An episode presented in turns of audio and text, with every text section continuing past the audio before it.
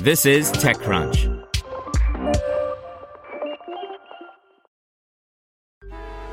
Traffic jams, tailgating, pileups. Ugh, the joys of driving. How could it get worse? The federal government wants to have a say in what you drive.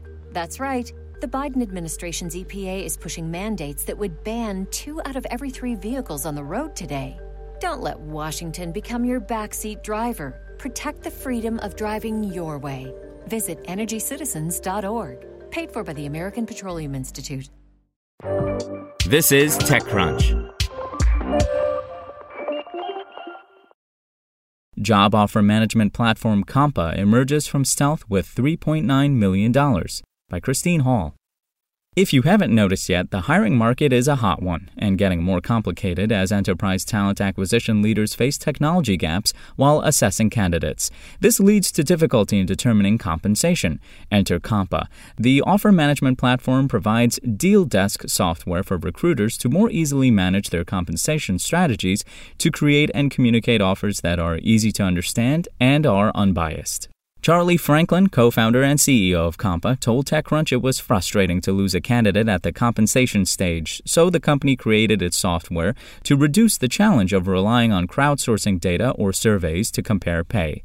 Recruiters often lack the data and tools to figure out how much to pay people and communicate that effectively.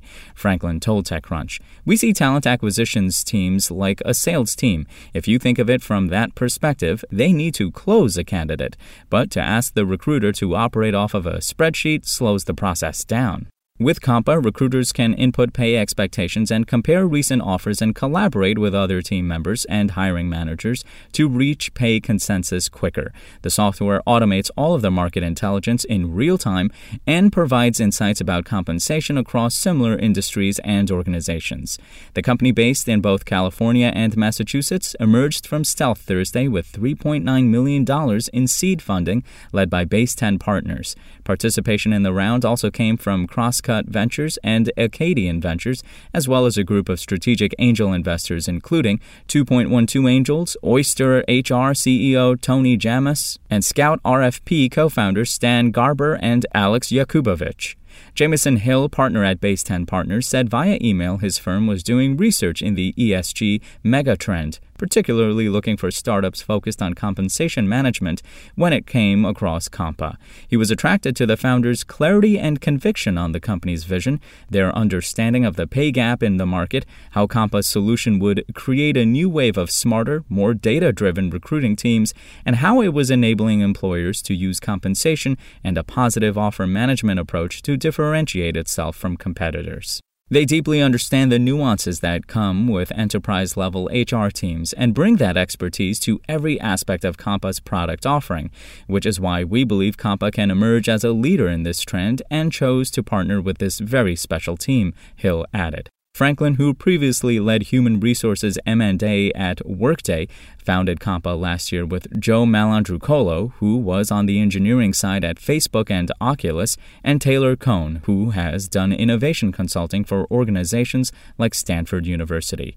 The company was bootstrapped prior to going after the seed round and will use the capital to expand the team and create additional products that fit into its mission of making compensation fair and competitive for everyone, Franklin said. Going forward, he adds that job offers and compensation need to catch up to how quickly the world is changing.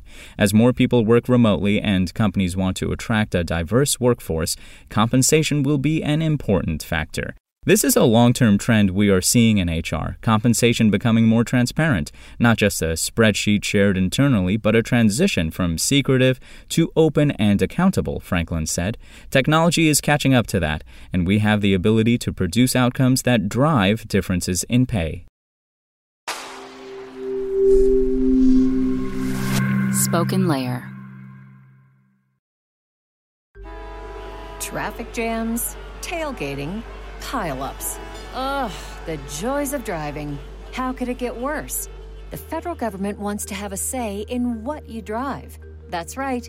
The Biden administration's EPA is pushing mandates that would ban two out of every three vehicles on the road today. Don't let Washington become your backseat driver. Protect the freedom of driving your way. Visit EnergyCitizens.org. Paid for by the American Petroleum Institute.